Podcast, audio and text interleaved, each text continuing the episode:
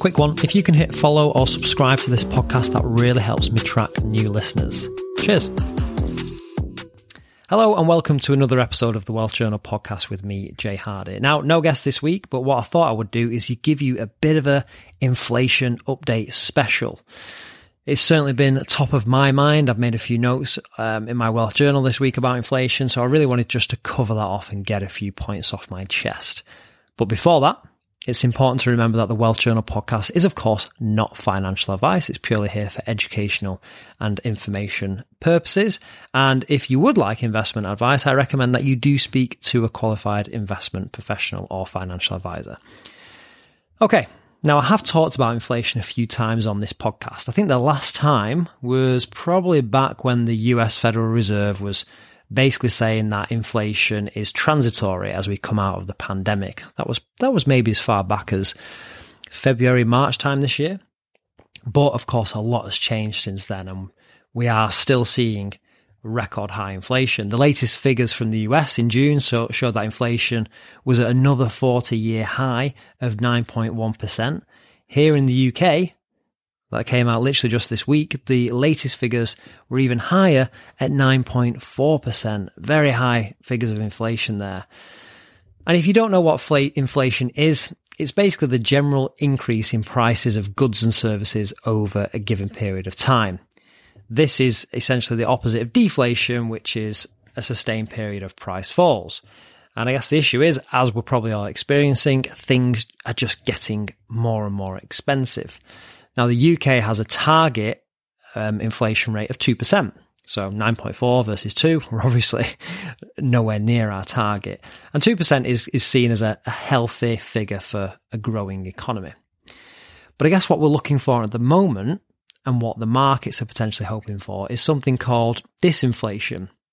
And this is the term used to describe falling inflation, if that makes sense. Not to be con- uh, confused with deflation, because prices are still rising, but at a much slower rate to the point where eventually we'll hopefully get back to the ideal target of inflation of 2%. Now, these high prices are having a huge effect on people. And the issue is that a lot of the price pressures that we're seeing at the moment are on areas where consumers can't really cut back on, such as energy and food. Now, you can cut back on some of the discretionary spending, and a good example of that was in the news recently that Netflix has lost almost 1 million subscribers in the second half of the, or the, sorry, second quarter of this year. And I guess it might be a tough decision, but it's very easy to cut some of your streaming services, but it's very difficult to stop eating food. And we end up just having to pay the price for, for inflation when it's, when it's something that obviously we can't really cut back on. But I've been asking myself, what can we do about inflation? And what can I do to protect my finances? And I thought, rather than just not do an episode this week, because it's been it's been a heat wave here in the UK and it's been incredibly hot.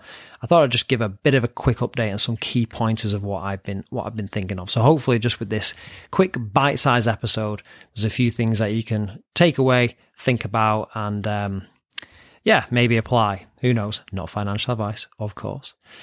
Um, but the common p- complaint really when it comes to looking at your finances and inflation is that the money that you keep in the bank is effectively losing its purchasing power. It's eroding every single day.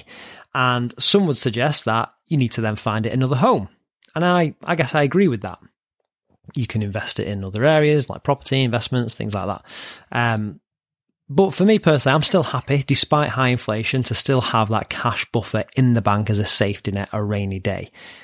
I'll pay the price for that. I'll take the hit, but for peace of mind, I'm happy for that.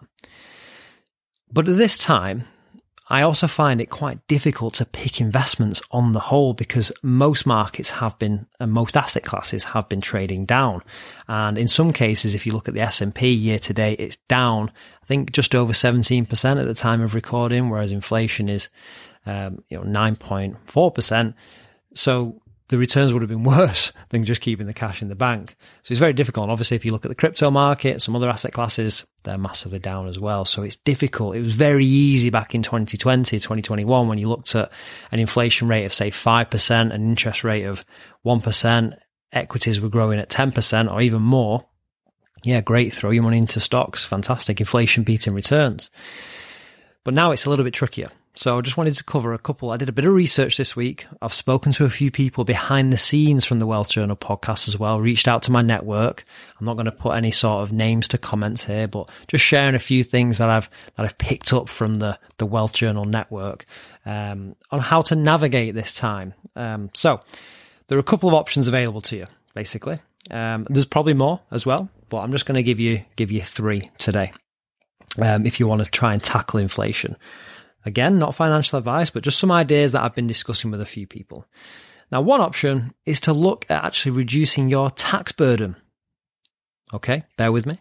Taking advantage of some of the tax efficient tools you have available. And this could be, for example, um, particularly if you're a, maybe a higher rate taxpayer, that you could look to increase your pension contributions during this time.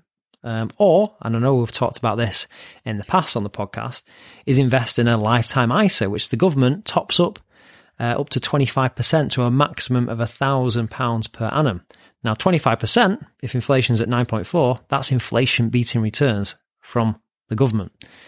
That's point one. Point two is that you could actually relook at your stock portfolio and focus a little bit more on value stocks versus growth stocks. Or, you know, for me, particularly my portfolio was weighted more towards tech and growth stocks, which have really struggled during this time.